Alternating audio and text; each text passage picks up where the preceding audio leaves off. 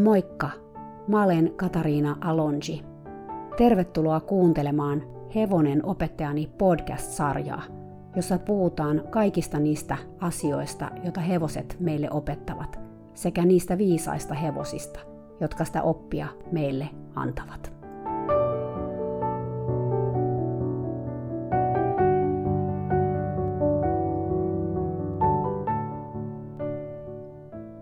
No hei taas! Arvaa mitä? Leon tarina jatkuu. Alkaako jo tuntumaan siltä, ettei tää lopu koskaan? Mä voin luvata, että loppuu. Me ollaan jo yli puolivälin. Se, miten se loppuu, on kuitenkin vielä arvotus, mutta sinnekin päästään ajan kanssa. Menee kuitenkin varmasti ensi vuoden puolelle. Saako hehkova aurinko uuden sydämen? Jääkö hän eloon? Jääkö Leo terapeutin pihattoon? Meneekö mulla välit kokonaan terapeuttiin? Näihin kysymyksiin saadaan vielä vastauksia, ainakin osaan niistä ihan varmasti. Mutta nyt itse tarinaan taas. kahdeskymmenesviides helmikuuta kaksituhattaneljätoista. Mä juttelin eilen pitkästä aikaa kunnolla terapeutin kanssa. Mä olin itse asiassa Leoa katsomassa, kun hän ilmestyi terassille kuikuilemaan mua. Mä näin heti hänen elekielestään, että hän oli taas kerran lievästi sanottuna tolaltaan. Hän nakkeli niskojaan ja marssi kädet puuskassa terassilla edestakaisin. Kun mä kysyin, mitä hänelle kuuluu, hän heitti kädet teatraalisesti ilmaan. Helvetti on taas irti! Hän oli pahoittanut mielensä, koska hänen miehensä oli ilmoittanut muuttavansa toiselle paikkakunnalle parin tunnin matkan päähän. Terapeuttia tämä kismitti monestakin syystä, mutta ehkä eniten siksi, että joka kerta kun hänen entinen miehensä tekee jotakin ilman häntä, hän elää viimekeväisen hylkäämiskokemuksen uudelleen. Niin tälläkin kertaa. Mä jään tänne yksin pitämään huolta tästä isosta talosta, hän tilitti. Tosiasiassa terapeutin talo ei ole mikään kovin jättimäinen amerikkalaisessa mittakaavassa. Parin makuhuoneen omakotitalo. Tämän talon ylläpitäminen maksaa paljon. Mä ajattelin mielessäni, että jos hän luopuisi siivoojasta ja puutarhaa hoitavasta kolmen meksikolaismiehen tiimistä, talon ylläpito tuskin olisi niin kallista, mutta mä en sanonut mitään. Mä olin päättänyt tukea häntä, tuli mitä tuli. Mä kerroin mun miehelleni, että mä olen päättänyt tehdä kaikkeni, etten kantaisi häntä kohtaan kaunaa, terapeutti kertoi, sillä sellainen negatiivisuus syö ihmistä. Mä kehuin hänen tavoitteitaan ja säästin hänen sanojaan. Mä päätin uskaltaa kokeilla myös kepillä jäätä. Mä tiedän, että sä oot itse ammattilainen ja sulla on paljon työkaluja näiden asioiden työstämiseen. Joskus on kuitenkin hyvä puhua asioista myös ulkopuolisen kanssa. Ootko sä ajatellut hakevasi tähän prosessiin ammattiapua? Terapeutti oli hetken hiljaa, sitten hän sanoi. On se käynyt mielessä, mutta se tarkoittaa sitä, että mun pitäisi ajaa naapurikuntaan, sillä täällä kaikki terapeutit tuntee mut. Enkä mä halua puida asioitani tutun kanssa. Ja tietty se maksaakin aika paljon. Mä nostin käteni ylös kahdeksi vaakakupiksi ja sanoin, jaa, katsotaan, tässä vasemmalla on sun mielenterveytes ja oikealla raha ja aika. Vaikea valinta, kumpikohan on tärkeämpi. Terapeutti nauro. Kyllä, hän nauro. Olet oikeassa, ehkä mun pitäisi vaan mennä puhumaan jonkun kanssa. Seuraavaksi hän ryhtyi tilittämään toista lempiaihettaan, eli arvaatte varmaan suurta valmentajaa. Hän luetteli, mitä kaikkea suuri valmentaja olikaan tällä viikolla kerännyt sanomaan ja tekemään, tai vaihtoehtoisesti jättänyt sanomatta ja tekemättä. Mä tarkkailin terapeuttia vaivihkaa, kun hän antaumuksella haukkui suuren valmentajan maan rakoon, ja täytyy sanoa, että hän suorastaan syttyi siitä, että sai valittaa ja panetella omaa valmentajansa. Hän oli niin sanotusti liekeissä. Life coach Tony Robbinsilla on teoria, jonka mukaan ihmisellä on kuusi perustarvetta, joihin me haetaan tyydytystä tavalla tai toisella. Nämä tarpeet ovat varmuus, vaihtelevuus, yhteys, tai voidaan myös sanoa rakkaus, merkityksellisyys, kasvu ja myötävaikutus. Varmuudella tarkoitetaan turvallisuutta ja sitä, että me voidaan luottaa, että asiat menee tietyllä tavalla. Vaihtelevuus taas sen tarkoittaa sitä, että elämä ei ole yhtä ja samaa, vaan se tarjoaa erilaisia elämyksiä. Nämä kaksi tarvetta tuntuvat olevan melkein toistensa vastakohdat, mutta molempia me kuitenkin tarvitaan tasapainoisen elämän elämisessä. Yhteyden luominen ja rakkauden tarve on meissä kaikissa ihmisissä olemassa. Tähän liittyy vahvasti yhteenkuuluvaisuuden tunne. Neljäntenä tarpeena Robbins mainitsee merkityksellisyyden. Tämä tarve liittyy siihen, että ihminen kokee, että hänellä on tarkoitus, hän on merkityksellinen ja tärkeä jollakin tapaa, tai että hän saa päteä jossakin. Tämä saattaa joskus ilmetä huomionhakuisuutena. Kaksi viimeistä tarvetta, eli kasvu ja myötävaikutus, ovat yleensä sitten ne viimeiset tarpeet, jotka tulee tyydytetyksi. Niiden avulla ihminen etsii tapoja kasvaa ihmisenä, kehittää itseään henkisesti sekä antaa pyyteettömästi takaisin muille ihmisille ja yhteisölle. Mutta ennen kuin tällaiseen kyetään, nämä neljä edellistä tarvetta tulisi tyydyttää terveellä tasapainoisella tavalla. Tony Robbinsin mukaan mistä hyvänsä toiminnasta, oli se sitten terveellistä tai ei, tulee kannattavaa ihmiselle, jos se tyydyttää ainakin kahta tarvetta näistä neljästä ensimmäisestä. Tämä tarkoittaa sitä, että myös negatiivinen kierre voi tyydyttää meidän tarpeita. Esimerkiksi alkoholismi voi ruokkia yhteyden tarvetta, koska alkoholisti tuntee kuuluvansa ryyppyporukkaan.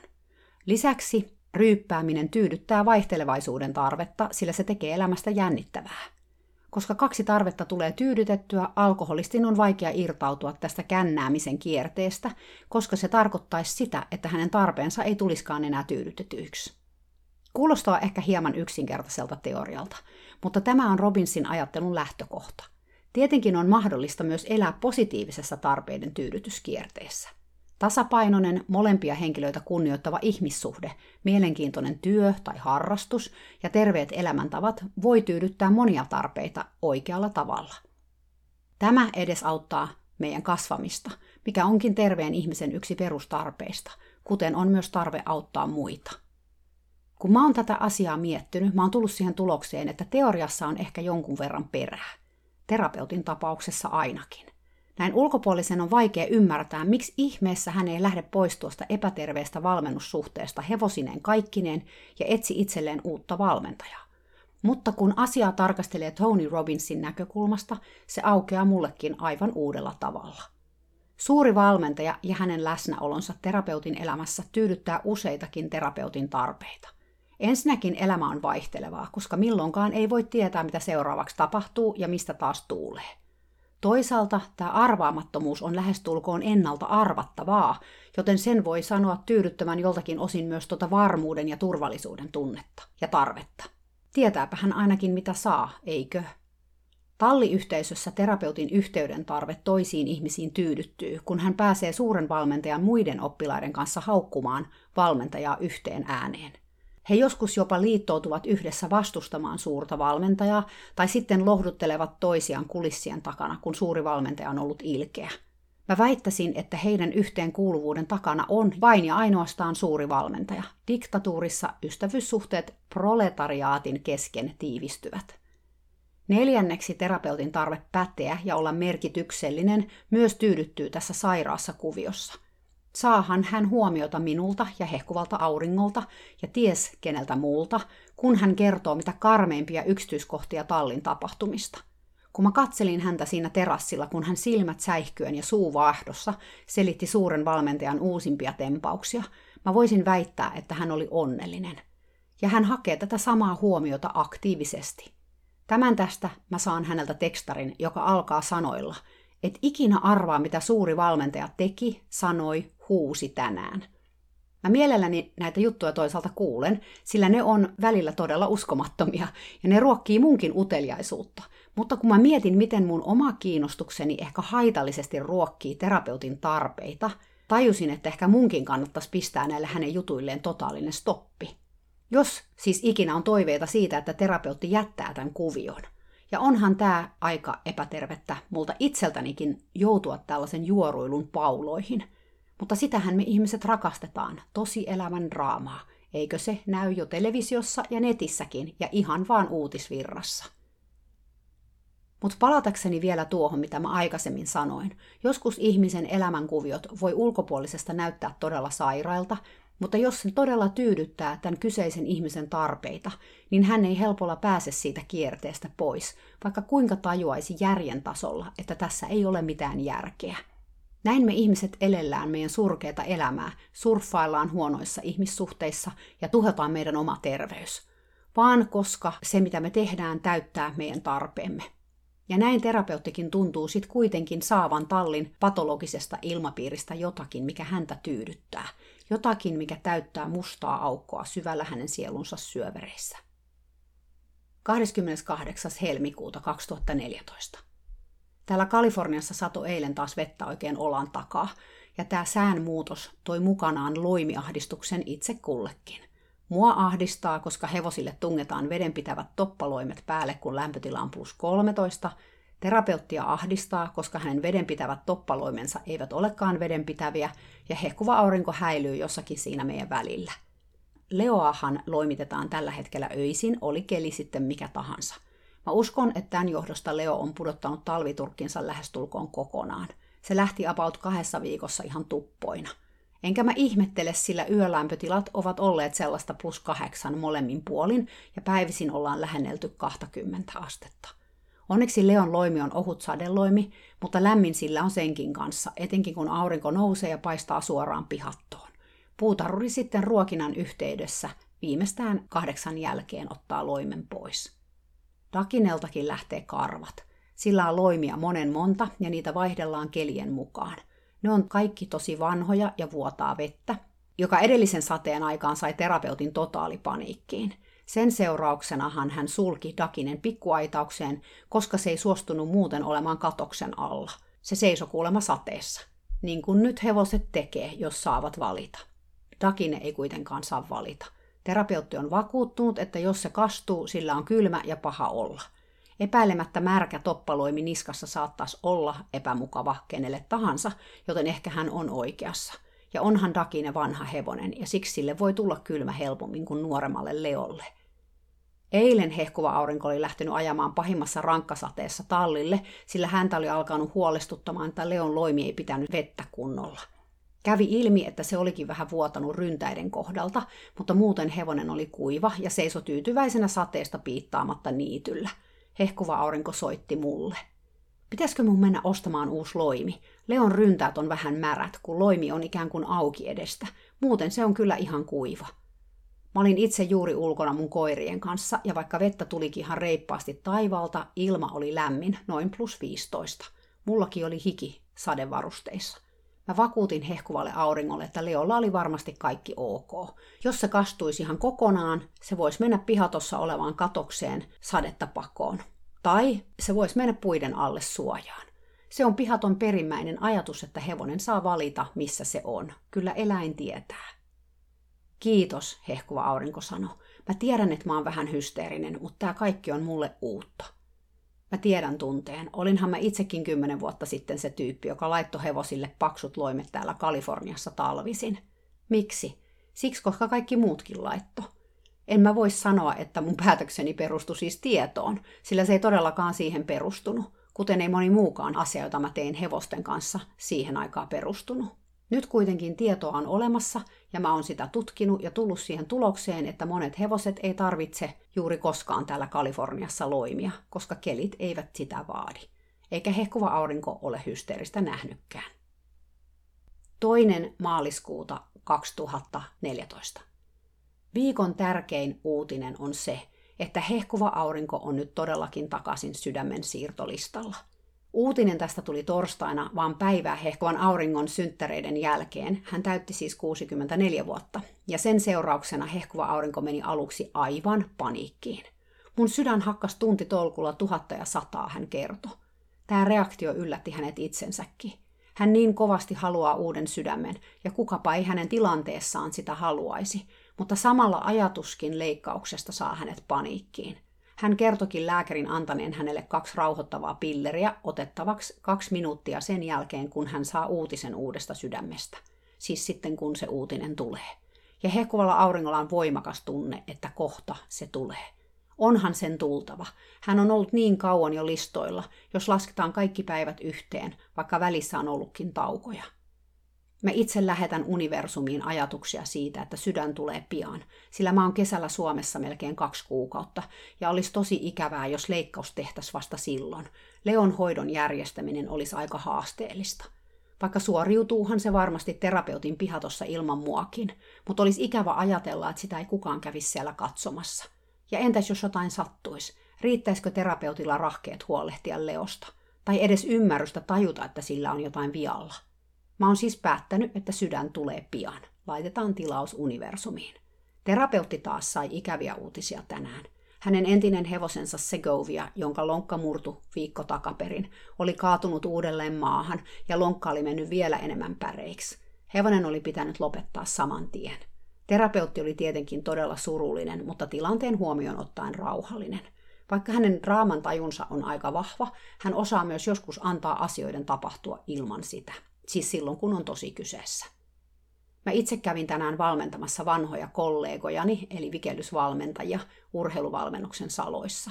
Kyseessä oli luentosalissa tapahtuva valmennus, jossa interaktiivisten harjoitusten avulla löydettiin omat vahvuudet ja heikkoudet valmentajana ja mietittiin, miten heikkouksia voidaan työstää vahvuuksien avulla. Mä pidän näitä valmentajien valmennuksia minkä lajin valmentajille tahansa, mutta tällä kertaa siis hyvinkin tutulle porukalle, hyvinkin tutun lajin tiimoilta. Mä en ole itse valmentanut vikellystä yhdeksään vuoteen. Tai no, taisin mä muutaman kerran käydä erästä joukkuetta auttamassa Sveitsissä kahdeksan vuotta sitten, jos sellainen lasketaan. Mun pointti on se, että siitä on siis aikaa. Mä näin tosiaan sitten tässä tapahtumassa, jossa olin kouluttamassa, niin useita entisiä vikeltejä, joita mä olin valmentanut aikoinani, joitakin jopa vuosia. Mä näin myös valmentajia, joiden kanssa mä olin tehnyt yhteistyötä tai joiden joukkueita vastaan mä olin oman joukkueeni kanssa kilpaillut. Outo tunne, olla jollakin lailla ulkopuolinen, mutta myös kuitenkin osa sisäpiiriä. Mä valmensin vikellystä kaksikymmentäviisi vuotta. Siinä ajassa ehtii tapahtua kaikenlaista. Vikellys oli joskus mulle tosi tärkeä juttu. Mä uskaltaisin sanoa, että melkein henki ja elämä. Moni kysyykin tänään, että enkö mä harkitsisi valmentamista uudelleen. Osa kysyi kohteliaisuudesta, osa selvästi toivorikkaana. Kaikille mä vastasin samalla lailla. Mä en halua enää vikellystä valmentaa, koska mun suhde hevosiin on muuttunut niin radikaalisti, että se tuntuisi väärältä. Mä korostin kaikille, että kyseessä oli mun henkilökohtainen matkani, mun oma eettinen päätökseni olla esimerkiksi käyttämättä hevosta kilpailuissa. Ihmiset otti tämän uutisen mun mielestä aika hyvin. Muutama jopa tuntui ymmärtävän ainakin vähän, mistä mä puhuin. Osalle se varmasti oli outoa, ja ehkä he jäivät miettimään, mitä mä oikein tarkoitin, sillä mä en kauheasti selittänyt tätä tämän enempää. Nämä on usein vaikeita hetkiä, sillä puhunhan mä ihmisten kanssa, jotka tekee juuri sitä, mitä mä en itse enää tekisi. Mutta mä uskon, että mä sain kommunikoitua mun asian niin, että mä en syyllistänyt ketään. Ja totuushan on, että mulle itselleni on tärkeää tehdä niin kuin musta tuntuu oikealta. Mitä muut tekee, ei ole niin tärkeää. En mä koe, että mä tuomitsisin heitä, ja mä toivon, että sellainen ei välity mun puheista. Mä olin itse asiassa helpottunut, että mä osasin puhua asiasta oikeilla sanoilla ja mä osasin puhua siitä luontevasti. Mutta täytyy myöntää, että kun mä kävin katsomassa vikeltäjien vikellyspukilla tapahtuvia sisätreenejä, mun mieleni teki hypätä valmentamaan. On uskomaton tunne olla jossain todella hyvä, mutta lopettaa sen tekeminen kokonaan. Varsinkin kun mun taitoni avulla mä voisin auttaa toisiaan lähemmäksi heidän unelmiaan. Koska mä tiedän, että mä olin joskus todella hyvä vikellysvalmentaja, ja nyt mä olisin varmaan vielä parempi, jos mä lähtisin sitä uudelleen tekemään. Mutta, kuten enkuksi sanotaan, that ship has sailed, eli se laiva on jo lähtenyt satamasta, siis mun osaltani, ja mä valitsen nykyään eri tien hevosten kanssa. Näin sitä voi ihminen muuttua, välillä mua itseänikin ihmetyttää. Mä tapasin erään toisenkin vanhan valmentajan, joka oli siellä hoitamassa tyttärensä uutta vauvaa, samalla kun tää tytär valmensi nuoria vikeltäjiä. Hän kyseli mun päätöksestäni lopettaa. Kun mä kerroin hänelle mun oman tilanteeni, mä näin hänen silmistään, että hän todellakin ymmärsi. Mä en itsekään valmenna enää, hän tunnusti. Mun hevonen kertoi mulle, ettei se enää halua tehdä sitä hommaa, joten mä lopetin. Hän hymyili. En mä yleensä kerro tätä ihmisille, mutta sä ehkä ymmärrät, mitä mä tarkoitan. Ymmärrän kyllä. Mun hevonen on nyt paljon onnellisempi ja minä myös, tämä nainen sanoi. Ehkä siinä on tämän munkin vakaumuksen ydin. Mä haluan, että hevonenkin on onnellinen. Kaikki eivät sitä ajattele tai ajattelevat, että hevonen on onnellinen, kun ihminenkin on. Mutta eihän se aina niin mene, siis mun kokemusmaailmassani. Toisaalta mä en väitä, etteikö hevonen voisi olla onnellinen vikelyshevosenakin. Kyllä varmasti voi, mutta musta itsestäni ei ole enää siihen, että mä lähden etsimään sitä hevosta, joka haluaa sitä tehdä. Se laiva on jo lähtenyt satamasta, kuten mä sanoin. Ehkä tässä on myös sekin pointti, että mä oon elämäni aikana huomannut, että mä oon sellainen tyyppi muutenkin, että kun mä lähden jotain tekemään, mä lähden siihen täysillä. Siis todella täysillä. Mä laitan koko sydämeni siihen, että mä saavuttaisin sen, mitä mä haluan tai minkä mä koen olevan tärkeää. Sitten kun se tapahtuu, eli mä saavutan mun tavoitteen, onkin jo aika siirtyä tekemään jotain muuta.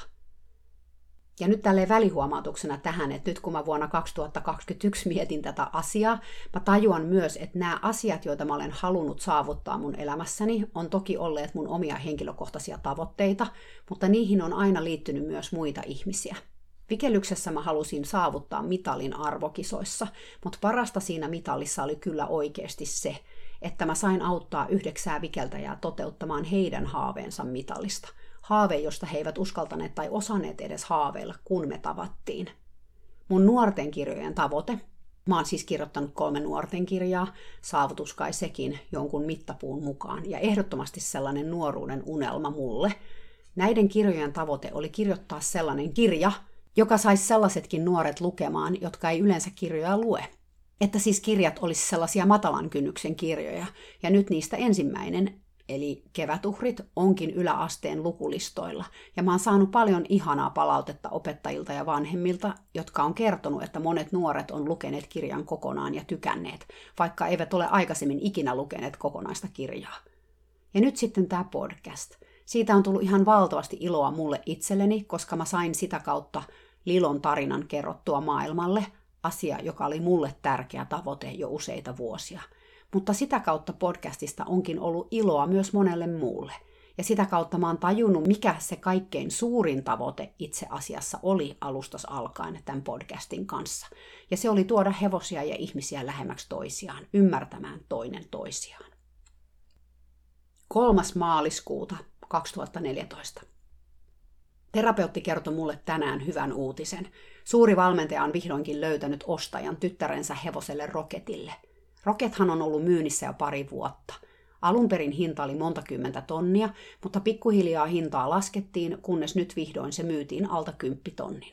Rockethan on jo kuusitoistavuotias, ja vaikka se osaakin periaatteessa Grand Prix-koululiikkeet, se ei ole juurikaan saanut hyväksyttyjä tuloksia siltä tasolta koulukisoista, sillä sen liikehdintä on jokseenkin jännittynyttä ja väkinäistä.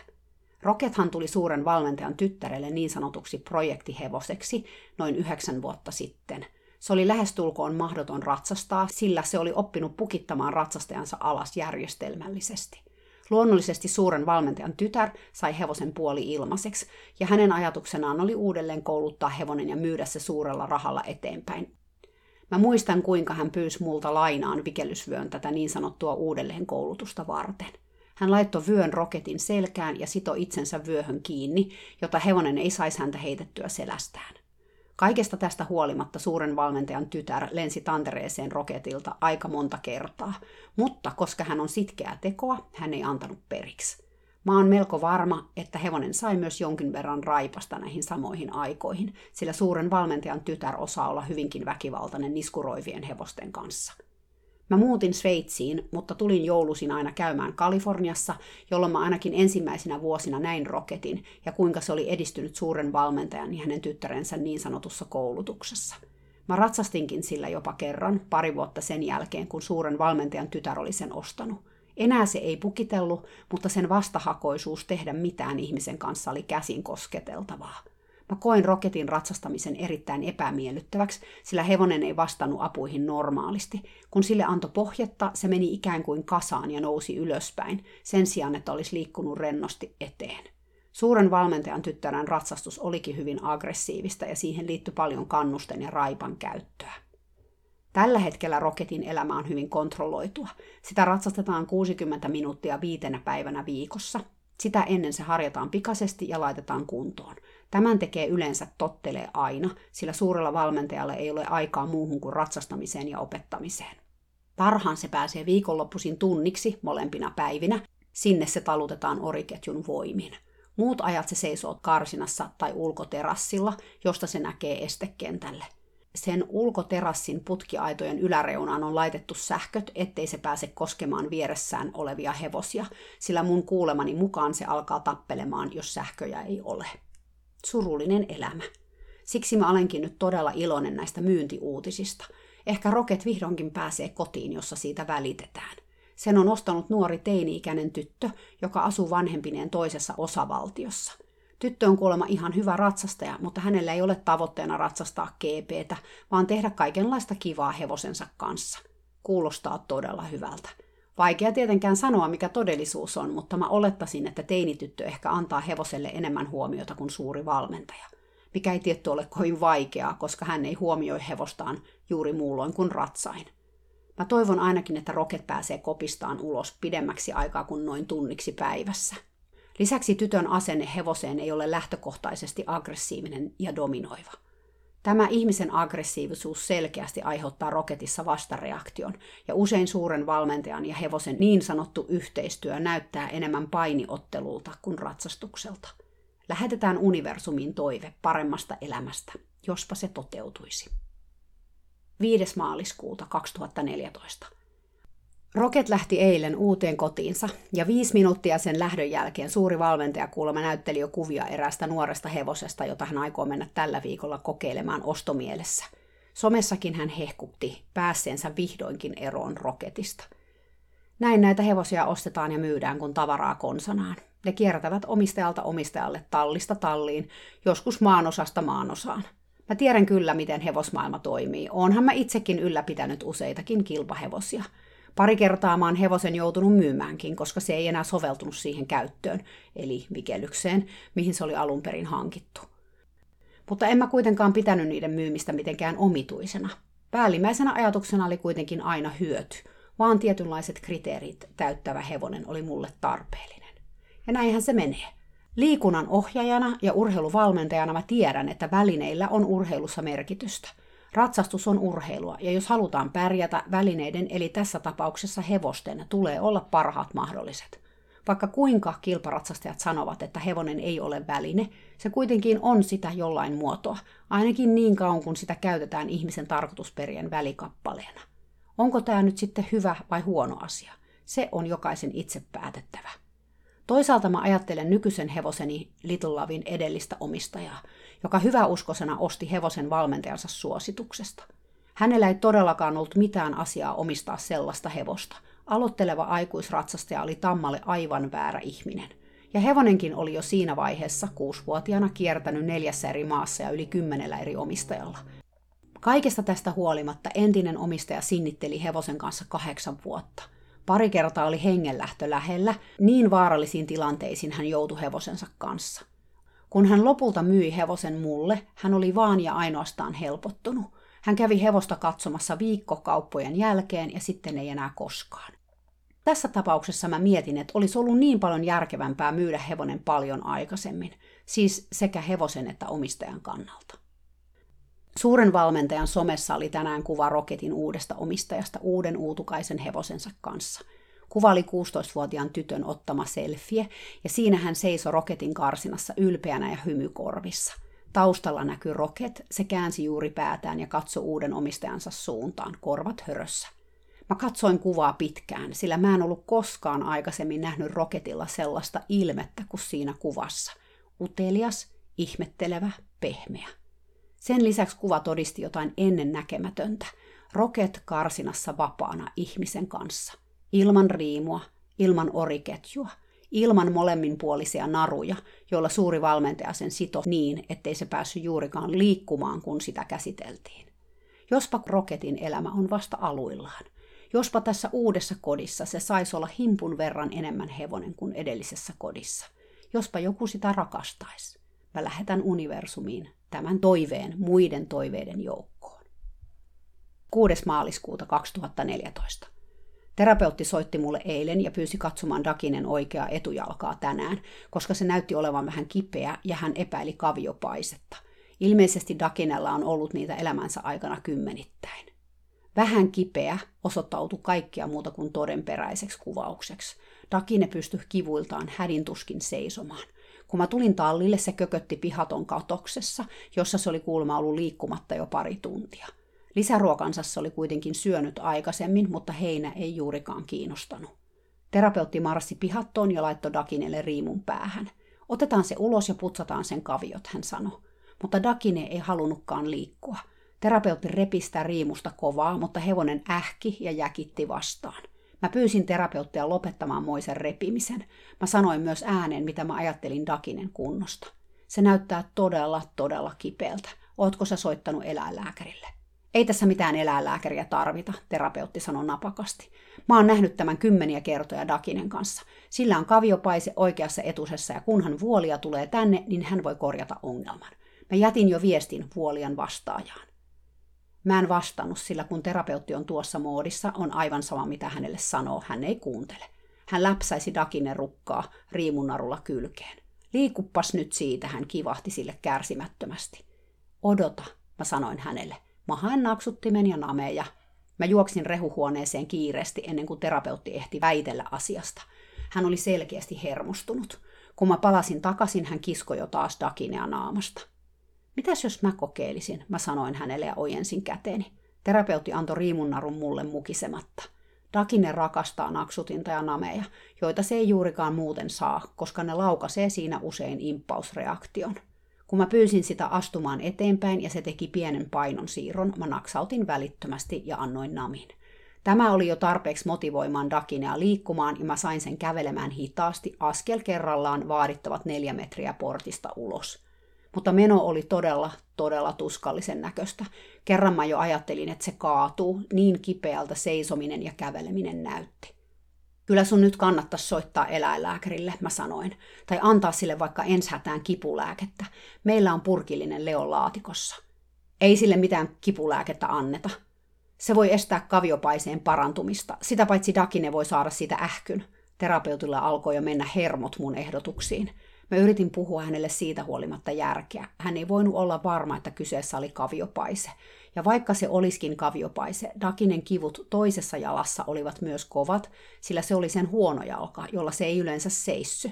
Nyt se kuitenkin joutui seisomaan sillä koko painollaan, ja se selkeästi oli todella vaikeata. Se yritti laittaa painoa myös takajaloille, mutta ne ehkä oli vielä heikommat kuin etujalat. Jospa tämä olikin vaikka kaviokuumetta niin kuin Leolla. Mä yritin ottaa Dakinen kaviot, mutta se ei kyennyt nostamaan jalkojaan kuin sadasosa sekunnin ajan.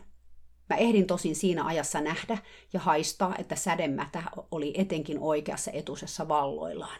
Samainen etunen oli myös turvoksissa melkein polveen saakka. Mä vaihdettiin paikkaa, jotta mä saatoin palkata Dakinea samalla kun terapeutti nosti kavioita. Tämä auttoi ja Dakine alkoi tsemppaamaan ja piti jalkojaan ylhäällä niin kauan, että terapeutti sai ne putsattua ja huuhdeltua vedellä. Dakinea selvästi helpotti, että muta, joka sen kavioihin oli pakkautunut, otettiin pois.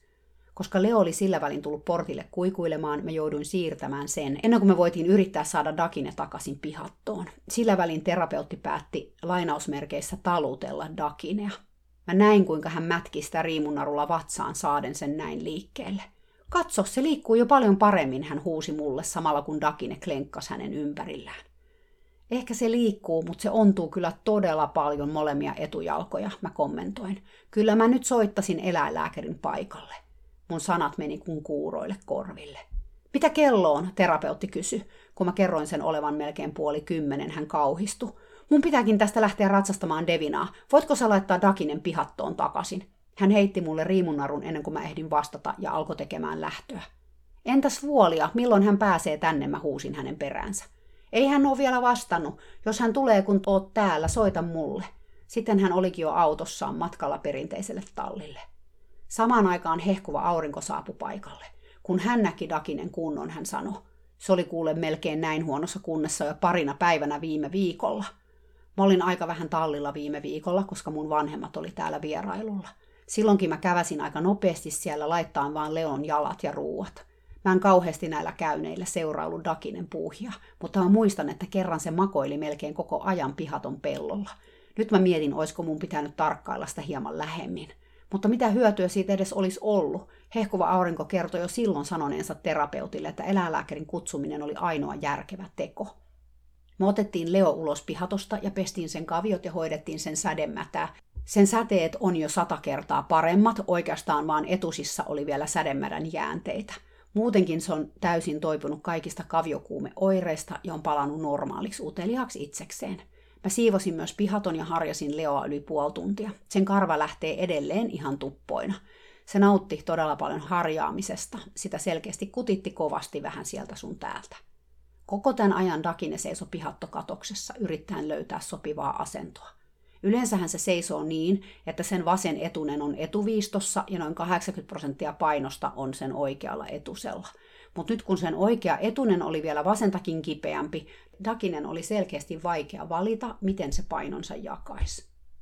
Pitäisikö meidän soittaa eläinlääkäri? Mä kysyin hehkuvalta auringolta. Mä en kestä enää katsoa tätä. Hehkuva aurinko puristi päätään. Me ei voida soittaa eläinlääkäriä, koska se ei ole meidän hevonen. Eläinlääkäri ei tule tänne hoitamaan hevosta, ellei terapeutti soita itse. Täällä Kaliforniassa on oltava näiden asioiden kanssa varovainen, ettei joudu vastuuseen. Mutta jotainhan tässä on tehtävä. Mua ahdisti katsoa Dakinen tuskia. Se hengitti raskaasti ja siirteli etujalkojaan. Sillä voi olla vaikka kaviokuume. Mä ajattelin antaa sille kipulääkettä, hehkuva aurinko sanoi. Enkä aikanut kertoa terapeutille. Jos sä annat sille salaa kipulääkettä, terapeutti ajattelee, että se on parempi. Sitten hän ei ainakaan soita eläinlääkäriä, mä spekuloin. Kuule, hehkuva aurinko vastasi. Hän ei soita eläinlääkäriä tänne kuitenkaan, ellei Dakine käy makaamaan eikä nouse enää ylös. Pari vuotta sitten se oli tosi huonona jalkojensa kanssa. Silloin meidän piti tehdä interventio, väliintulo. Interventio, mä kysyin. Niin, hehkuva aurinko sanoi. Interventio eli väliintulo. Terapeutti ei suostunut soittamaan eläinlääkäriä, vaikka Dakine oli suurin piirtein samassa kunnossa kuin tänään. Lopulta tallin omistaja sanoi, että jos eläinlääkäri ei tule pihaan, terapeutin on lähdettävä hevosensa kanssa muualle. No huhhuh, mä opin koko ajan terapeutista lisää asioita. Järkyttäviä asioita. Hehkuva aurinko meni rehuhuoneeseen ja palasi ämpärin kanssa. Siinä oli lesenmössöä ja arvasin kyllä mitä muuta. Mä en itsekään kestä enää katsoa tätä. Me ei ehkä voida soittaa eläinlääkäriä, mutta nyt mä annan Dakinelle kipulääkettä. Jospa se lievittäisi sen tuskia siihen saakka, kunnes vuolia tulee. Me syötettiin Dakinelle kipulääkkeet tyynen rauhallisesti. Sitten mä laitoin tekstarin terapeutille, jossa mä kerroin hyvin suoraan, miltä hevonen näytti, että se huohotti ja ei suostunut liikkumaan. Hän ei kommentoinut muuta kuin kertoakseen, että vuolia tulisikin vasta huomenna aamulla. Mä menin kotiin, mutta mä en kyennyt juurikaan ajattelemaan mitään muuta kuin Dakinea. Mä oon harvoin nähnyt hevosta niin kipeänä, vaikka mä oon kyllä sairaita hevosia nähnyt ihan riittävästi. Dakinen ongelma taitaa olla se, että se on kroonisessa kiputilassa ja kun siihen paukkaa päälle vielä joku akuutti tila, homma menee hetkessä aika pahaksi. Lopulta mä en kestänyt enää ja päätin laittaa terapeutille tekstarin. Mä tiesin, että soittaminen olisi ihan turhaa, sillä hän ei kuuntele ketään, mutta ehkäpä jos mä saisin kirjoitettua mun ajatukset järkevästi, hän ottaisi siitä jotain vastaan. Mun oli tehtävä jotakin. Tässä meidän keskustelu. Minä. Miten Dakine jakselee? Terapeutti. Tosi hyvin. Se voi jo paljon paremmin. Se kävelee jo tosi hyvin. Minä. Mä oon tosi huolissani siitä. En vaan mahdollisen kaviopaiseen vuoksi, vaan siksi, että sillä on muitakin ongelmia. Tässä voi olla kyse vaikkapa kaviokuumeesta. Varsinkin nyt, kun se joutuu seisomaan vasemmalla etujalallaan, jota se ei yleensä juurikaan käytä. Terapeutti. Kuule. Dakine on kävellyt täällä samalla tavalla jo vuosia. Se juuri kiipesi mäkeä ylös ja näyttää normaalilta. Minä. Mä ymmärrän, että Dakine on ontunut jo pitkään. Se ontuu siksi, että sillä on kipuja. Tänään se oli erityisen huonona. Mun mielestäni sen kipua tulee lievittää. Ehkä tämä tarkoittaa, että sille annetaan tulehduskipulääkettä. Ehkä jotain muuta, en tiedä, mutta tätä kipua ei tule sivuuttaa.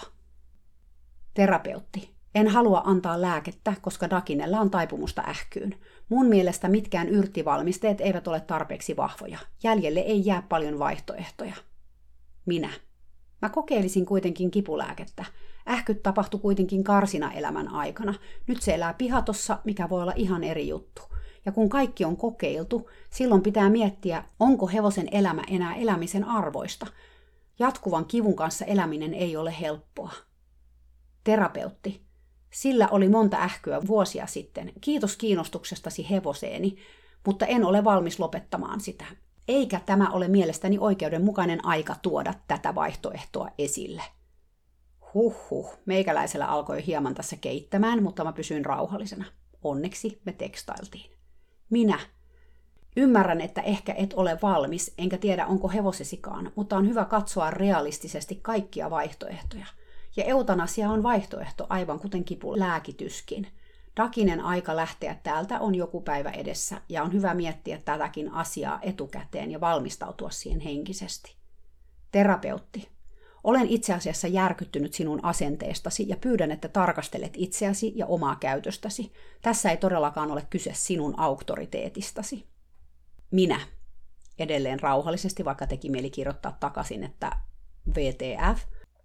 Sanoin vain mielipiteeni. Olen pahoillani, et pidä siitä, mitä minulla on sanottavana. Olen aidosti huolissani Dakinesta. Mutta olen sanottavani nyt sanonut ja näen, että mielipiteemme eroavat selkeästi, mitä tulee hevosesi terveydentilaan. Tiedän, että Dakine on kuitenkin loppupeleissä sinun hevosesi ja sinä olet siitä vastuussa. Terapeutti. Aivan oikein. Dakine on minun hevoseni. Olen järkyttynyt, että sinä kohtelit minua näin. Minä olen suoriutunut Dakinen jalkaongelmien kanssa jo neljä vuotta, eikä sinä aikana kukaan ole koskaan ehdottanut sen lopettamista. Tämä ei itse asiassa ole totta, sillä mä kuulin hehkuvalta auringolta, että useatkin ovat tätä ehdottaneet, myös eläinlääkärit, mutta mä tajusin tässä vaiheessa, että inttäminen olisi tyhmää.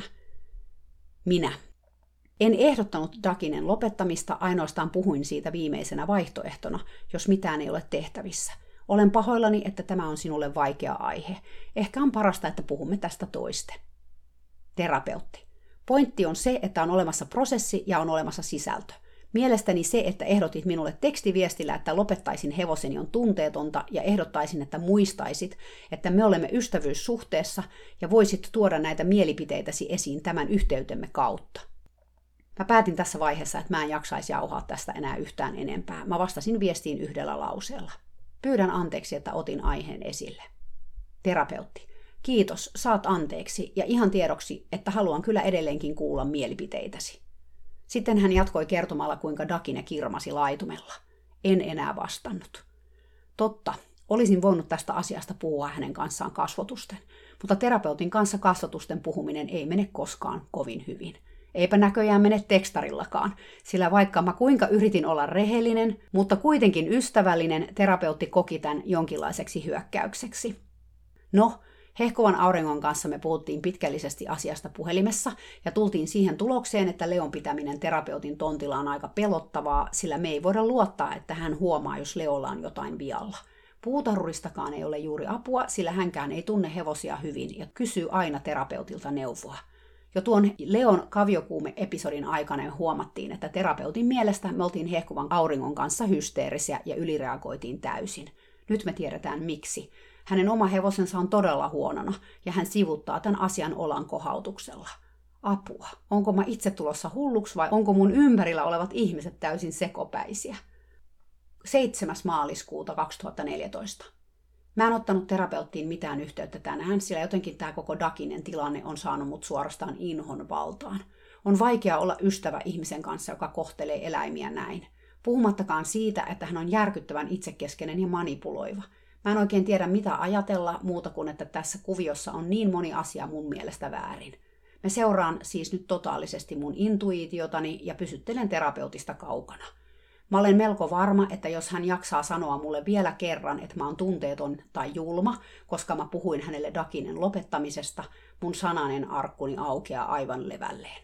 Mä saatan siinä tapauksessa kertoa hänelle, miltä tunteeton ja julma näyttää, eikä siinä tarinassa terapeutti näyttäydy kovin hyvässä valossa. Terapeutti oli soittanut hehkuvalle auringolle tänään heti aamusta. Itse asiassa hän oli soittanut jo eilen, mutta hehkuva aurinko ei ollut vastannut puhelimeen. Hän oli kuitenkin lähettänyt ennen nukkumaan menoa sähköpostin terapeutille, jossa hän oli sanonut suurin piirtein samat asiat kuin minäkin sanoin mun tekstiviestissäni. Dakinen kipu on tärkeä asia, jota ei saa sivuttaa enää minuuttiakaan. Ja jos terapeutti ei kyennyt auttamaan sitä kivun lievityksessä, silloin hänen tulisi miettiä hevosen lopettamista ainoana vaihtoehtona. Terapeutti aloitti puhelunsa hehkuvan auringon kanssa huutamalla. Hän oli raivoissaan ja järkyttynyt ja loukkaantunut ja mitä kaikkea muuta, siksi koska sekä minä että hehkuva aurinko oltiin kehdattu ehdottaa Dakinen lopettamista. Hehkuva aurinko oli korjannut hänen puhettaan, tai ainakin yrittänyt korjata, ja sanonut, ettei me ehdotettu sitä ensimmäisenä vaihtoehtona, mutta jos terapeutti ei suostuisi antamaan Dakinelle kipulääkkeitä, niin muita vaihtoehtoja ei juuri ollut, paitsi eläimen rääkkääminen. Terapeutti oli vaan huutanut vastaan ja voihkinut ystäviensä julmia puheita, kunnes hehkuva aurinko oli sanonut katkaisevansa puhelun, jos terapeutti ei tulisi tolkkuihinsa. Terapeutti oli yllättäen ryhdistäytynyt ja lakanut huutamasta, jolloin hehkuva aurinko oli saanut selitettyä, miksi me molemmat oltiin niin huolissaan Dakinesta. Siihen terapeutti oli inttänyt, että Dakine voi ihan hyvin, ja nyt sillä oli taas kaikki kunnossa, eikä se niin pahalta eilenkään näyttänyt. Miten on mahdollista, että aina kun sä näet Dakinen, se on kunnossa, mutta kun monta nimeä ja minä nähdään se, se on totaalisen rampa? Hehkuva aurinko oli kysynyt. Hyvä kysymys. Se, mitä me havaitaan, on meidän todellisuutemme. Jos terapeutti ei havaitse Dakinen kiputiloja, hän uskoo, että niitä ei olekaan. Mutta miksi hän ei suostu tai pysty näkemään hevosensa kipua? Onko hänelle itselleen jäänyt jonkinlainen trauma lapsuudesta, kun hänellä oli polio? Jäikö hänen kipunsa tuolloin huomioimatta? Jokuhan tässä on oltava taustalla. Vai eikö hän kestä ajatusta siitä, että hänen on otettava vastuu eläimen lopettamisesta, ja siksi hän leikkii loputtomasti, että hevosella ei ole mitään hätänä? Puhelun lopuksi terapeutti oli luvannut hankkia Dakinelle jotain kipua lievittävää ainetta. Ei siis varsinaisesti niitä lääkkeitä, sillä hän edelleen uskoo, että jos hänen hevosensa saa kipulääkettä, se kuolee välittömästi ähkyyn. Hehkuva aurinko ja minä tosin tiedetään sattuneesta syystä, että näin ei käy, mutta me ei voida sitä hänelle kertoa, koska sitten paljastuisi, että hehkuva aurinko antoi Dakinelle kipulääkettä eilen. Mikä toki oli väärin, koska hevonen ei ole hehkuvan auringon. Entä jos Dakine oiskin saanut niistä kipulääkkeistä ähkyn? Mä toivon todella, että terapeutti tekee tämän asian eteen jotain. Tilanne ei voi jatkua tällaisena. Mä puhuin jo hehkuvalle auringolle, että mitäs jos me voitaisiin tehdä eläinsuojeluilmoitus Dakinesta, mutta hän oli sitä mieltä, ettei siitä olisi juuri hyötyä, koska hevosella oli ruokaa ja juomaa ja se oli muutenkin ihan ok kuntoinen, ei siis mikään laiha ranko. Ja sen jälkeen se vasta helvetti oliskin irti, koska terapeutti arvaisi, että me oltiin tehty se ilmoitus. Leo olisi saatava hänen tontiltaan ehdottomasti pois ennen kuin me voitaisiin edes harkita eläinsuojeluilmoituksen tekemistä. Hehkuva aurinko myös kertoi, että vuolia kävi vuolemassa Dakinen, mutta ei löytänyt kavioista mitään paisetta mistään. Jalka on kuitenkin edelleen turvoksissa, mutta Dakine voi jo vähän paremmin ja oli jopa kävellyt pihattopellolla ja syönyt ruohoa. Ehkä eilinen kipulääkytys oli auttanut sitä niin paljon, että se oli päässyt liikkeelle ja siitä sitten jotenkin vertynyt, vai oliko se vaan loukannut jalkansa jossain ja siksi ei voinut seistä tuolla oikealla etusellaan ollenkaan ja siksi se oli niin turvonnut. Vaikea sanoa. Nyt se on kuitenkin lainausmerkeissä normaali, mikä tarkoittaa sitä, että se ontuu edelleen joka jalkaa, mutta ei ole niin kipeä, ettei se pysty seisomaan. Mun oma suunnitelma on mennä taas Leoa katsomaan lauantaina, ja silloin mä näen myös Dakinen kunnon uudelleen. Toivottavasti terapeutti ei ole paikalla, sillä mä olen todella väsynyt häneen, enkä mä jaksaisi hänen kanssaan enää ollenkaan kommunikoida. Me ollaan hehkuvan auringon kanssa kuumeisesti etsitty uutta pihatto- tai tallipaikkaa, mutta ne taitaa olla monen kiven alla. Mä oon laittanut kaikille tutuille ja tutun tutuille viestiä, ja yksi mahdollinen paikka olikin jo tiedossa, mutta siitäkään ei sit tullut mitään. Mä en voi uskoa, että me ollaan taas tässä tilanteessa. Ensin me odoteltiin poispääsyä sieltä perinteiseltä tallilta, ja nyt tämä pihattojuttukin on osoittautunut ihan sairaaksi kuvioksi. Eikö nyt voisi löytyä jotain kotia Leolle, jossa olisi vaan ja ainoastaan täysjärkisiä ihmisiä? yhdeksäs maaliskuuta kaksituhattaneljätoista. Mä menin tänään tallille ja mä mietin matkalla, miten mä suhtautuisin terapeuttiin, jos hän olisi kotona. Mä olin melko varma, että hän yrittäisi puhua mulle ja vaatisi multa vielä henkilökohtaista anteeksipyyntöä siitä, että mä olin kehdannut puhua Dakinen lopettamisesta. Se vaan olisi niin hänen tapastaan. Kun mä ajoin pihaan, mä näin heti, että terapeutti ei ollut kotona, sillä hänen autonsa oli poissa. Mä huokasin helpotuksesta, sillä mä en todellakaan ollut sillä tuulella, että mä jaksasin ruveta jauhamaan yhtään mistään, joten mä menin muitta mutkitta hevosten luo. Dakine voi sata kertaa paremmin. Mä en itse asiassa ole nähnyt sen oikeastaan ikinä kävelevän niin hyvin kuin tänään, ja mä mietin, onko terapeutti sit kuitenkin antanut sille kipulääkettä, vaikka hän niin vänkäsi vastaan sen suhteen. Oli miten oli, hevonen voi jo paljon paremmin kaikin puolin. Vielä ei siis ollut sen aika lähteä. Mä laittelin Leon ruokia, siivoilin pihatossa ja hinkkasin Leoa kumisuolla oikein olan takaa. Siitä lähtee todella paljon edelleenkin karvaa, vaikka osittain sillä on jo kesäkarva. Toisin kuin mun oma hevoseni Suomessa, Leo rakastaa sitä, että sitä harjataan ja hinkataan ja rapsutetaan ihan joka puolelta. Joten mä annoin Leolle todellisen kokovartalokäsittelyn ja se nautti silmin nähden joka sekunnista. Jossain vaiheessa mä huomasin, että terapeutti oli tullut kotiin, sillä hänen takaovensa oli auki terassille. Hän ei kuitenkaan ilmestynyt näkyviin tai huudellut mulle talolta tervehdystä niin kuin yleensä. Hehkuva aurinkokin ajoi pihaan ja hänen koiransa tuli mua moikkaamaan, mutta mä sain odotella hehkuvaa aurinkoa melkein viisitoista minuuttia, sillä terapeutti oli pyytänyt hänet sisään puhumaan kanssaan. Kun hän vihdoin tuli pihatolle, hän kertoi terapeutin päättäneen tilata Dakinelle Inflamasaver-nimistä tuotetta, jonka pitäisi auttaa tulehduksiin ja kipuihin, mutta joka ei sisällä fenylbutatsonia eli buttia näin kavereiden kesken, kipulääke, joka on täällä ihan yleisessä käytössä. Hän tilaa sen juuri nyt, hehkuva aurinko raportoi mulle. Mahtava uutinen. Ken tietää, onko tästä aineesta apua, mutta se, että hän yrittää auttaa Dakinea, on jo paljon. Siitä siis oli sit kuitenkin hyötyä, että sekä mä että hehkuva aurinko pistettiin kova kovaa vastaan terapeutin kanssa. Yes. Kohta hehkuvan auringon puhelin soi. Se oli terapeutti, joka soitti kymmenen metrin päässä olevasta talostaan. Samalla kun hehkuva aurinko keskusteli puhelimessa, mä kuulin terapeutin äänen avonaisesta ovesta, kun hän puhui puhelimeen. Se, että hän ei voinut tulla ulos terassille puhumaan hehkuvalle auringolle suoraan, kertoi mulle, missä tilassa hän on mun suhteen. Hän ei halunnut selkeästi nähdä mua tai puhua mulle. Mä voin kuvitella, että tämä johtuu siitä, että hän on edelleen mulle vihainen, koska mä olin hänen mielestään niin tunteeton mun tekstiviesteissäni. Ehkä hän ajattelee rankasevansa mua tällaisella lapsellisella murjottamisella. Kun mä mainitsin asiasta hehkuvalle auringolle, hän ei ensiksi sanonut mitään, ja mä näin hänen ilmeestään, että terapeutti oli sanonut hänelle jotain. Mutta sitten hän kertoi, että terapeutilla oli muuta ajateltavaa. Hänen miehensä soitti hänelle ja kertoi haluavansa sittenkin avioeron mahdollisimman pian. Mä en usko, että hänellä on aikaa ajatella sua tällä hetkellä. Vielä viikko sitten hän olisi soittanut mulle hysteerisenä tämän miehensä puhelun jälkeen, tai ainakin laittanut muutaman tekstiviestin, jossa hän olisi halunnut mun tukea. Mutta hyvä näin, mulle itselläni ei ole missään nimessä ikävä terapeutin draamaa. Päinvastoin. Olisi mun mielestä kuitenkin hyvä, jos me voitaisiin sen verran olla puheväleissä, että edes moikettaisiin toisiamme. Ja mä itse ilman muuta kyllä moikkaisinkin, jos terapeutti suostuisi naamansa näyttämään mulle. Elämä voi käydä aika vaikeaksi sitten, kun hehkuva aurinko menee leikkaukseen, ja mä olen vastuussa Leosta, jos terapeutti ei suostu puhumaan mulle. Terapeutti pysytteli talossa visusti sisällä, joten mä en nähnyt häntä ollenkaan tänään.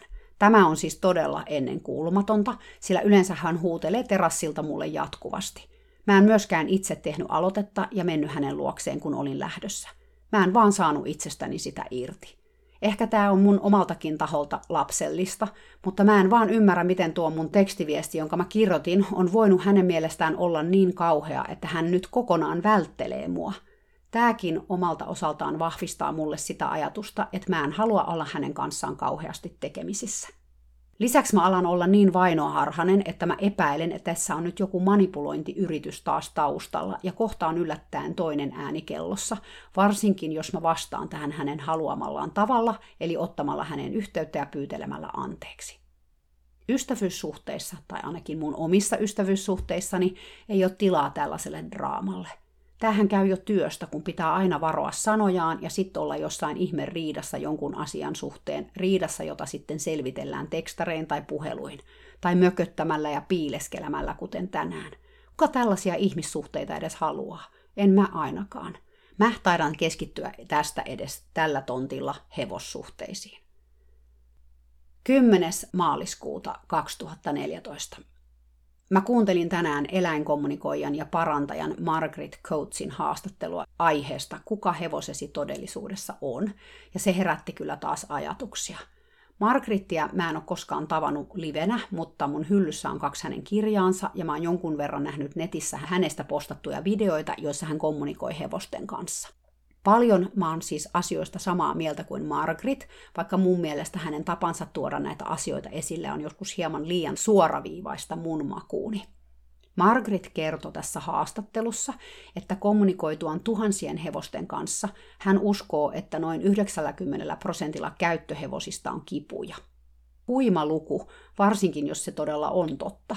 Toki tämä perustuu ainoastaan ja vaan hänen kokemukseensa. Hän myös sanoi ihan suoraan, että hänen mielestään hevosilla ei pitäisi ratsastaa ollenkaan, että sen tekeminen kivutta on erittäin vaikeaa. Tosin samaan hengenvetoon hän kuitenkin sanoi sen olevan mahdollista, mutta vaativan ihmiseltä paljon. Hän puhui hevosista vankeudessa elävinä villieläiminä. Rankkaa tekstiä. Mä oon kai tällainen ikuinen diplomaatti, että tuntuu oudolta tai jopa rajulta sanoa radikaaleja ajatuksia ääneen, vaikka ehkä joskus pitäisi. Se näyttää kuitenkin hyvin toimivan Margaretille, sillä hän on todella suosittu siitä huolimatta, että hän antaa ihmisten joskus kuulla kunniansa, kun he hyväuskoisena ovat kutsuneet hänet selvittämään, mitä heidän hevosessaan on vikana. Mä luulen, että minuuteissa he huomaavat, että asiaa lähdetäänkin purkamaan jostain ihan muualta kuin siitä lainausmerkeissä ongelmallisesta hevosesta käsin. Margaret Coates kertoi mielenkiintoisen tarinan viimeviikkoisesta asiakkaastaan, jonka hevosta hän oli mennyt katsomaan, koska sillä oli useita ongelmia pukittelusta aggressiiviseen käytökseen. Kun hän oli yrittänyt kommunikoida hevosen kanssa, omistaja oli jatkuvasti tunkenut väliin kertomaan, kuinka kamala hevonen oli ja miten kamalia juttuja se oli silläkin viikolla ehtinyt tekemään. Lopulta sanoin omistajalle, että kuulostaa siltä, kun sinä et oikeastaan edes pitäisi tästä hevosestasi, kun sinulla on vain ikäviä asioita siitä kerrottavana, Margaret sanoi. Mä nauroin melkein ääneen, kun mä kuulin ton, koska mä oon itsekin pari kertaa tuon saman joutunut ilmaisemaan hevosen omistajalle, joka on tullut vaikkapa ratsastustunnille mukanaan kilometrin pituinen lista valituksia siitä, mitä hevosessa on vialla. Mä toivon, etten mä ole ihan noin suoraan kuin Margaret tätä asiaa sanonut, sillä kuten mä mainitsin aikaisemminkin, mä olen se ikuinen diplomaatti. Tai ehkä kyse on myötäelämisestä, sillä mä yritän kuitenkin ymmärtää myös ihmistä. Aina ei ole heidän vikansa, että he ei ole tajunnut, uskaltanut, tiennyt katsoa peiliin. Siinä tilanteessa harvalle ehkä tekee hyvää, että heille paukutetaan asiat suoraan. Useita pitää pidellä hellästi kädestä ja sitten vasta ottaa asia puheeksi. Margaret on vaan ja ainoastaan hevosen puolella. Uskon, että hänen työssään eläinkommunikoijana ja parantajana hän on kyllä nähnyt paljon surullisia tarinoita, ja se on vaikuttanut hänen omalla tavallaan. Hän kuitenkin puhuu paljon tuon puhelun aikana myös siitä, miten meidän ihmisten tulisi seurata meidän sydänten ääntä, mitä tulee hevosiin. Ja koska hän on hevosen puolella, hän kritisoi sitä, että ihmiset eivät sano suoraan, mitä ajattelevat vääryksiä kohdatessaan, ja usein jopa osallistuvatkin sellaiseen toimintaan hevosten kanssa, mikä tuntuu heistä itsestään väärältä. Hänen mielestään suurin osa ihmisistä toimii hevosten kanssa vastoin omaa intuitiotaan, sillä he ennemmin kuuntelevat vaikkapa valmentajansa kuin itseään, saati sitten hevostaan. Mä tiedän kyllä, mistä hän puhuu. Oonhan me elänyt ja elän välillä edelleenkin tuota nimenomaista skenaariota. Hän arvosteli kovasti muun muassa metodeja ja kuruja ja niiden sokeaa seuraamista. Mä itse olen tässä asiassa kutakuinkin samaa mieltä.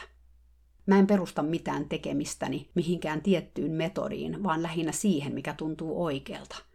Lisäksi tuo koko guru-käsite saa mun niskakarvat nousemaan pystyyn. Mä koen kuitenkin, että metodian oppimisesta voi olla hyötyä, sillä ne saattaa auttaa luotaamaan ihmistä siihen oikeaan suuntaan. Monen tie ei pääty metodiin, sillä metodi voi antaa sysäyksen ajatella omilla aivoillaan laatikon ulkopuolelle tai kuunnella sitä sydäntään. Ja jokaisessa metodissa on jotain hyvää ja toimivaa, jonka voi ottaa matkalleen mukaan. Margaretia kuunnellessa mä mietin, että olispa joskus hienoa mennä vaikkapa perinteiselle tallille ja laukua suoraan mun omia ajatuksia suurelle valmentajalle ja hänen hoviväelleen, Margaret Coatesin tapaan, suoraan ja kaunistelematta. Haa, se olisi jotenkin kutkuttavaa, mutta tuskin kovin hyödyllistä. Eikä musta oliskaan siihen. Nytkin on riittävän epämiellyttävä olo siitä, että mä sanoin terapeutille tekstareissa sen, mitä sanoin, ja suututin hänet lopullisesti. Tosin mä tajuan kyllä, että tämä terapeutin suuttuminen on ihan naurettavaa draaman kaipuuta, ei muuta. Ja mä oon iloinen, että hän tekee vihdoin jotain Dakinen eteen, eli ehkäpä mun tekstareista sit loppujen lopuksi oli hyötyä. Vaikka mä en todellakaan tarvitse terapeuttia elämässäni, silti mua kalvaa tällaiset selvittämättömät asiat. Mä haluan elämääni harmoniaa, rauhaa, ja sitä ei tuu, jos on etulinjoissa riehumassa. Mutta jonkunhan sielläkin on oltava. Miksi ei siis muun? Mäkin koen olevani hevosen puolella, mutta tarkoittaako se automaattisesti sitten sitä, että mä en voi olla ihmisen puolella samaan aikaan? Kun mä kuuntelin Margaret Coatesin paasaamista, koska sitähän se oli, paasaamista, siitäkin huolimatta, että mä olen useissa asioissa hänen kanssaan samaa mieltä. Mä otin sieltä mukaani hänen neuvonsa sydämen äänen seuraamisesta, jonka hän mainitsi kahdesti tunnin aikana. Hevonen lukee sun sydämesi, se tietää kuka sä olet, joten olisi parasta, että sä uskaltaisit aidosti olla se kuka olet, sen sijaan, että piilottelisit jonkun maskin takana, Margaret sanoi ehdottomalla äänellä. Seuraa sun sydämes ääntä ilman mitään tekosyitä, miksi et voi sitä tehdä. Totta. Täytyy vaan luottaa siihen sydämensä ääneen kaikessa mahdollisessa asiassa elämässään, mutta etenkin noiden hevosten kanssa, ja unohtaa tekosyyt, sillä niitähän aina löytyy. Tällainen jakso taas tällä kertaa. Tuosta viimeisestä jutusta tulee mieleen tosiaan se, että on tosi tärkeää uskaltaa ajatella omilla aivoillaan, mutta sen lisäksi myös kuunnella sisäistä ääntään. Sanotaan sitä nyt tässä vaikka sydämen ääneksi. Siis hevosten kuuntelemisen lisäksi. Se ei ole aina helppoa, etenkään jos tulee paljon erilaisia viestejä erilaisista lähteistä. Ja osa niiltä niin sanotuilta auktoriteeteilta. Itse asiassa mä haluan tähän väliin todeta senkin, että mä ymmärrän itsekin olevani varmasti jonkinlainen auktoriteetti jollekin, joka tätä kuuntelee. Mä haluan tässä muistuttaa, että muakin saa kyseenalaistaa. Eikä kaikkea, mitä mä tässä podcastissa sanon, kannata ottaa ehdottomana totuutena. Missään tapauksessa. On tärkeää olla kriittinen ja kerätä tietoa ja sitten soveltaa sitä parhaalla mahdollisella tavalla. Siis omasta näkökulmastaan parhaalla mahdollisella tavalla. Toki jotkut asiat on totta. Me tiedetään, että vesi jäätyy nollassa asteessa tai että maapallo on pyöreä. Ihan yhtä lailla me tiedetään, että hevonen on sosiaalinen laumaeläin ja että hevonen on saaliseläin. Tässä ei ole kyse mielipiteestä tai kokemuksesta. Eli on asioita, jotka ovat totta. Mutta sitten on myös asioita, jotka saattavat olla totta tai olla olematta. Tai ovat totta mulle, mutta eivät ehkä sulle. Tähän kategoriaan kuuluu nyt esimerkiksi se, että mä itse en halua enää harrastaa kilpaurheilua hevosten kanssa. Tämä ei ole mikään absoluuttinen totuus. Se on vaan mun oma totuuteni, joka perustuu mun arvomaailmaan ja jonkinlaiseen sisäiseen kompassiin. Sulla saattaa olla ihan erilainen sisäinen kompassi tämän asian suhteen, ja se on ok. Eli vaikka sä kuuletkin mun tai jonkun muun, kun haastattelusta on kysymys, puhuvan täällä podcastissa vaikka minkälaisia asioita, kannattaa niitä pohtia ja tarkastella kriittisesti ja muodostaa oma mielipide. Asioita kannattaa myös kokeilla, vähän niin kuin sovittaisi vaatteita. Ja jos tuntuu, ettei ne sitten loppupeleissä sovi, etsiä uusia juttuja kokeiltavaksi. Jokainen hevonen ja ihminen on yksilö, se on aina hyvä muistaa. Ja mitä tulee terapeuttiin ja muuhun? Mä uskon, että jos terapeutti olisi kertomassa tätä tarinaa, se olisi ihan erilainen. Ja siinä tarinassa mä olisin se vaikea tapaus, ei hän. Jokaisella tarinalla on monta kertojaa ja sitä kautta myös monta erilaista näkökulmaa. Ne voi olla joskus niin erilaiset ne näkökulmat, että jopa tarinakin on erilainen. Me katsotaan tietenkin aina maailmaa omasta näkökulmastamme, mutta on tosi terveellistä joskus yrittää katsoa sitä jonkun toisen näkökulmasta. Mä teen siinä parhaani, vaikka joskus se on vaikeeta. Mä oon tainnut sanoa tämän ennenkin, mutta joskus toisen ihmisen toiminnan kritisoiminen on hyvästäkin, koska se vahvistaa sitä meidän omaa identiteettiä ja arvomaailmaa. Kun voi sanoa, että tuo on mun mielestä väärin, samalla huomaa tietävänsä, mikä on sitten vaihtoehtoisesti oikein. Joten se, että mä esimerkiksi kritisoin tässä blogissa suurta valmentajaa aikoinaan, auttoi mua silloin blogin kirjoittamisen aikaan tekemään hänen pesäeroa ja selvittämään mun oma kanta moneen asiaan. Vaikka mä en aina ehkä tiennyt, miten mä halusin itse toimia jossain tilanteessa, oli tosi tärkeää osata sanoa, miten mä en halunnut toimia. Se antoi suuntaa mulle etsiä vastauksia toisaalta. Toivottavasti te ymmärrätte, mitä mä tarkoitan. Koska tosiaan, jos tätäkin tarinaa kerrottaisi suuren valmentajan näkökulmasta, se olisi taas aivan erilainen. Perception is reality, sanotaan englanniksi, eli havaintomme muodostavat todellisuutemme. Ja me tehdään näitä havaintoja aina siitä omasta viitekehyksestämme käsin. Mutta ehkä tämä taas riittää tällä kertaa tällaista kotipsykologiaa. Mä en tiedä, mitä sä itse tästä kaikesta ajattelet, mutta toivottavasti jotain, koska mun tarkoitus on herättää ajatuksia ja tunteita. Ja ehkä jopa keskustelujakin, jos sä kuuntelet tätä jonkun kanssa. Ja yhtymäkohtia sun omaan elämääsi, oli ne yhtymäkohdat mitä tahansa. Mä en usko, että tää kuitenkaan kylmäksi ainakaan jättää ketään. Hyvää viikonloppua, olkoon se draamavapaa ja seesteinen, jos ei muuta. Moikka!